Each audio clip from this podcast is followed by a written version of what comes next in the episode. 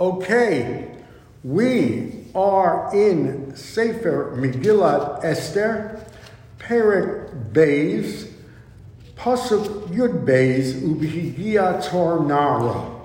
So we saw yesterday in the first 11 psukim of Perek Beis how Vashti is dispatched and several days after, Achashverosh has very serious remorse and regret.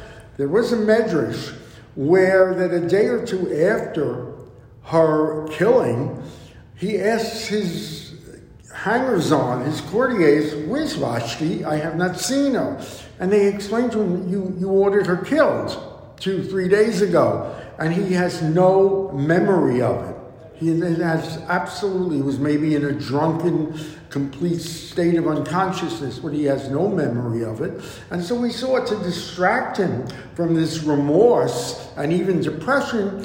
His young advisors, he's killed off his old advisors for suggesting this remedy, suggest go to the provinces, gather every beautiful, eligible virgin, bring her to Shushan and select from there, from those ranks, a new queen, and you will forget Vashti. And he does it. And interestingly enough, we observe that there isn't a single other criteria in selecting these women other than their beauty. Not even their virginity, because the parish says they even took married women. So they bring them to Shushan, and they are subject, as we're going to see, to a regimen by Chagit, who is the keeper of the women, the chamberlain, the head eunuch in the harem. And we're going to see a very strict regimen that it seems very unnecessary. It's overkill, and yet there is an internal logic to it. So let's begin. Pasuk Yud Beis. Ubihigia tar nara v'nara lavo And as these virgins descended in Shushan uh, that he had brought there. Lo bikshadavar, he, uh, he, he, excuse me, he places them in the harem under Chagit, we have said.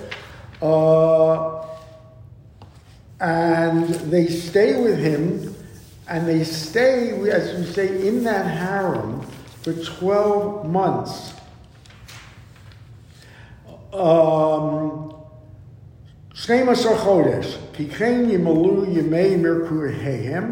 because now there is a regimen that sounds very cosmetological. It's cosmetics, it's perfumes, it's uh, ointments, and it describes it. Six months just bathed and rinsed in Shemen Ma'or. Shemen Ma'or is mere oil. It is said to be olive oil, the juice of olives, but olives that are grown only to one third so far of their full growth. It has properties of removing body hair at the same time as revitalizing the skin. So for six months, Shemin Amor. After that, Shisha Chadashim Kebesamin in other spices, ubitamruke, ointments, perfumes of women. Why 12 months for what is essentially, without being impolite, a sort of a one night stand? And it, yet the Mefarshim show it makes sense. For one, these girls have been gathered from all over the 127 provinces. There is concern, certainly by Achashverosh, that they may have contagion, they may have diseases. That will come out hopefully within 12 months, you will know. And so the idea was to wait and observe their health status. In addition, Fortune says he was very concerned with their menstrual cycles, which makes sense. Um, and so that was watched. In other words, everything was observed. And now it was ready. She cleared the 12 month period. These women, they are ready to be brought before the king for their quote audition, close quote. as Kol Asher Tomar Yinosein. They were given everything they requested. They were, there was no stinting by Achashverosh. If they wanted, first they wanted jewelry, they got jewelry. If they wanted musical accompaniment, they got that. If they wanted clothes, they got the best clothes available. Everything was done to relax them, to make them feel comfortable and at home. But Erev Hiba, so the girl selected on that given night would come in the evening. Uba Boker, Hishova El Beis Hanoshim, she would go back to a second harem, not the first one by Hagid, but Sheni Ayad Shashtas Soris Hamelech Shomer Hapilat Shim. Her status has changed from a waiting contestant to a pilegesh, a concubine. Why? Because once she had relations with the king, she certainly, if she was married, could not go back to her husband, and it was considered a desecration to go back and to marry another man. So she was kept lifetime. She was kept as a pilegesh, a concubine, in the harem of the king. Lo halamelech, and she was not recalled to the king. Ki im chafetz unless the king wanted her, the nikra b'shem, and had to call her, summon her by her name. From this, the Gemara says, Amar Rab Yochanan, I'm quoting from Masechta Megillah, Yud Gimel Amud Aleph. Amar Rab Yochanan, Mignuso shall also ha'ish. You learn the disgusting, disgraceful behavior of that wicked Achashverosh, that he consorts with many women and just dispatches them as if they were disposable. Is there any uh, discussion of children coming out of these relationships? It's assumed that that's what he wants. He would want an heir to the throne. And that's why the menstrual cycle, that's what the Persians say, the menstrual cycle is a factor. Um, so at the same time, we learn what a disgusting, misogynist animal he is, says Rabbi Yochanan, however, lo matnu shvacho we indirectly learn a very positive aspect about Achashverosh, and you will never guess what it was. Shehulo mishamesh mitaso bayom. He refrained from marital relations during the day, which is a very essential part of Judaic um, Taras HaMishpacha. So, he, they're, they, they're concubines. They are kept there for the rest of their natural lives. Yes, they're kept there in style. It must be a very costly process, but that's the way it was done. Now comes the ultimate winner of this contest. Ubigia Tor Esther. And an Esther, Bas Avichail. Avichail is her father's name. Dod Mordechai, the niece of Mordechai, by Yosim Keser Malchus, I'm sorry, Anshe Lakachlo Labayas Lavo El Hamelech, when it is her turn, she is first taken to the king, indicating it's not with her blessing or permission. Lavo El Hamelech, why for the first time do we mention or learn her father's name Avichail? And why does it repeat that she's Mordechai's niece, because she is so against going. She is so hoping that she will be dismissed and sent back home. So, what she does is focus her intent and thoughts on her parents, who are no or were never there that she knows of, or on her lineage to Mordechai, and just keeps her thoughts elsewhere. And Lobik Shadova, unlike the other women, she wants nothing. She doesn't want clothes, raiment, finery, musical accompaniment. Just the basics, what Chagai gives the girls like perfume and ointment.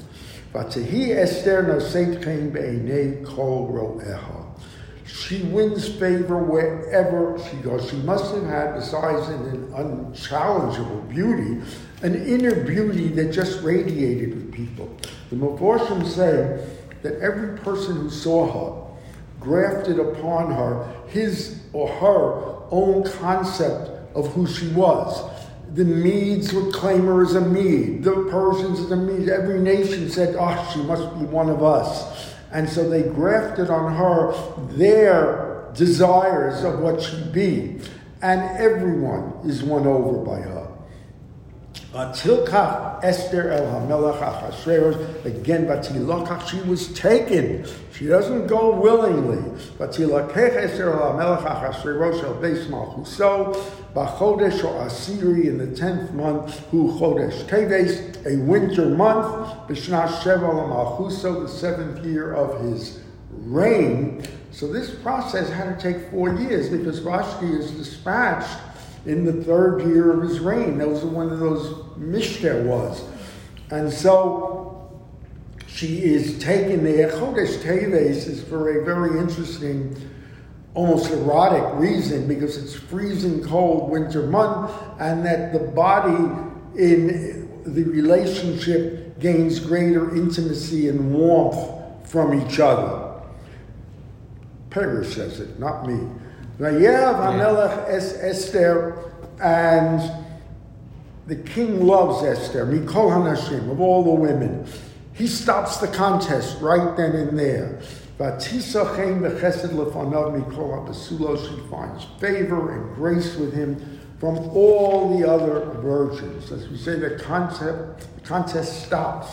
Vayosem keser malchus barosha. He places the throne, the crown of the queen on her head instead of Vashti. Vashti is now a forgotten dim memory.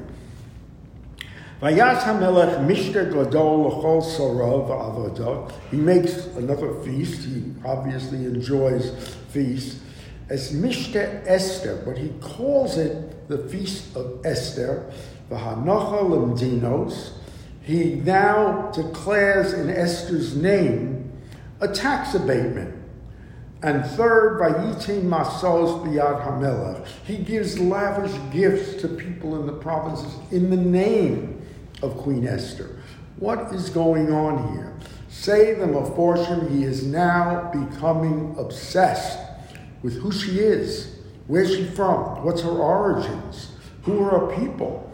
And she will not tell him. And the Medrash says she does it in a very sweet, pleasant way. She says, No, it'll come out later. You don't need to know. It's not that important. And he is going absolutely obsessed with it.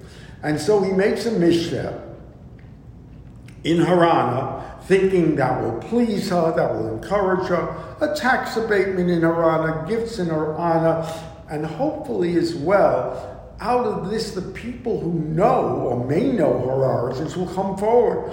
They're getting a tax abatement in her village, you'll hear about it. Or uh, uh they're getting gifts.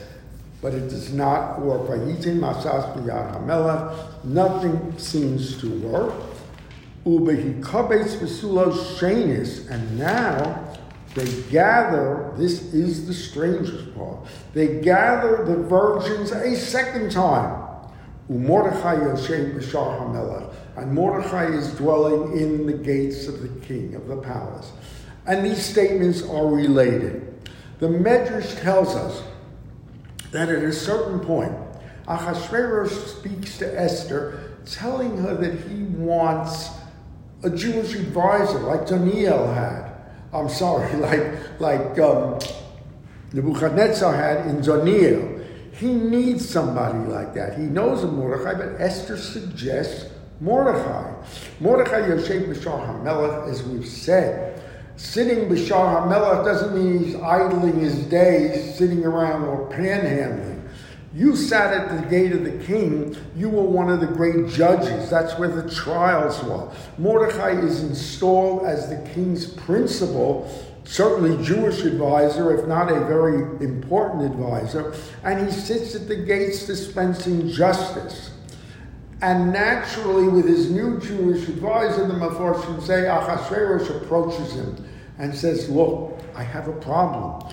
I got a wife who I'm totally infatuated with, but I can't get out of her where she's from.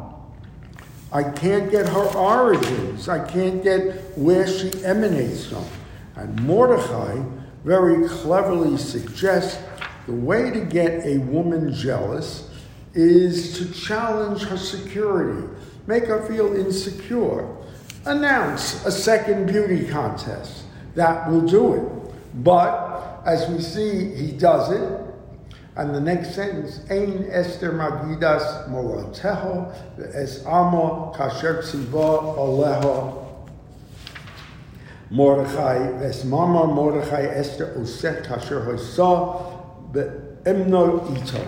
And so it seems it's a piece of theatrical charade. In other words, Mordechai says, make her jealous, announce another contest. Also, the Mephorshim say Mordechai himself wanted to see if his premonition that out of Esther will come the Geula is that if she stays, if he doesn't give up on her, even though she won't tell him a thing, he'll know that this is destined to happen. So, Ein Esther Magidas Kasher Mordechai, and Marmar Mordechai Esther also Kasher. She was his loyal, certainly niece, some say wife. And um, she does whatever he commanded. Now we move into the next phase that triggers this entire drama even further. By Yomim Ha'hem, Mordechai Yosef B'Shar HaMelech, he is now a regular at the gates of the king. He is a revered, respected uh, advisor and Jewish scholar. Vayigad Esther Hamalcha. Mordechai is saying, and it was told to Esther Hamalcha, Batomer Esther Lamelech B'Shem Mordechai.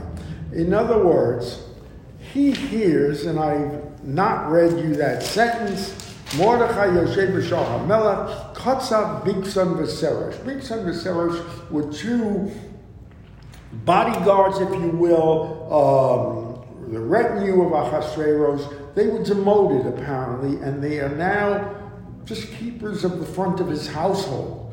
Of his, and they are angry. Kotzav. Some say they are angry at Mordechai has supplanted them. And so they are furious and they launch in front of the house by. They want to assassinate Achashverosh. Some say they even view it as a conspiracy against Mordechai and Esther, that perhaps Esther will be blamed for it, and by implication, Mordechai. They have a very complicated agenda.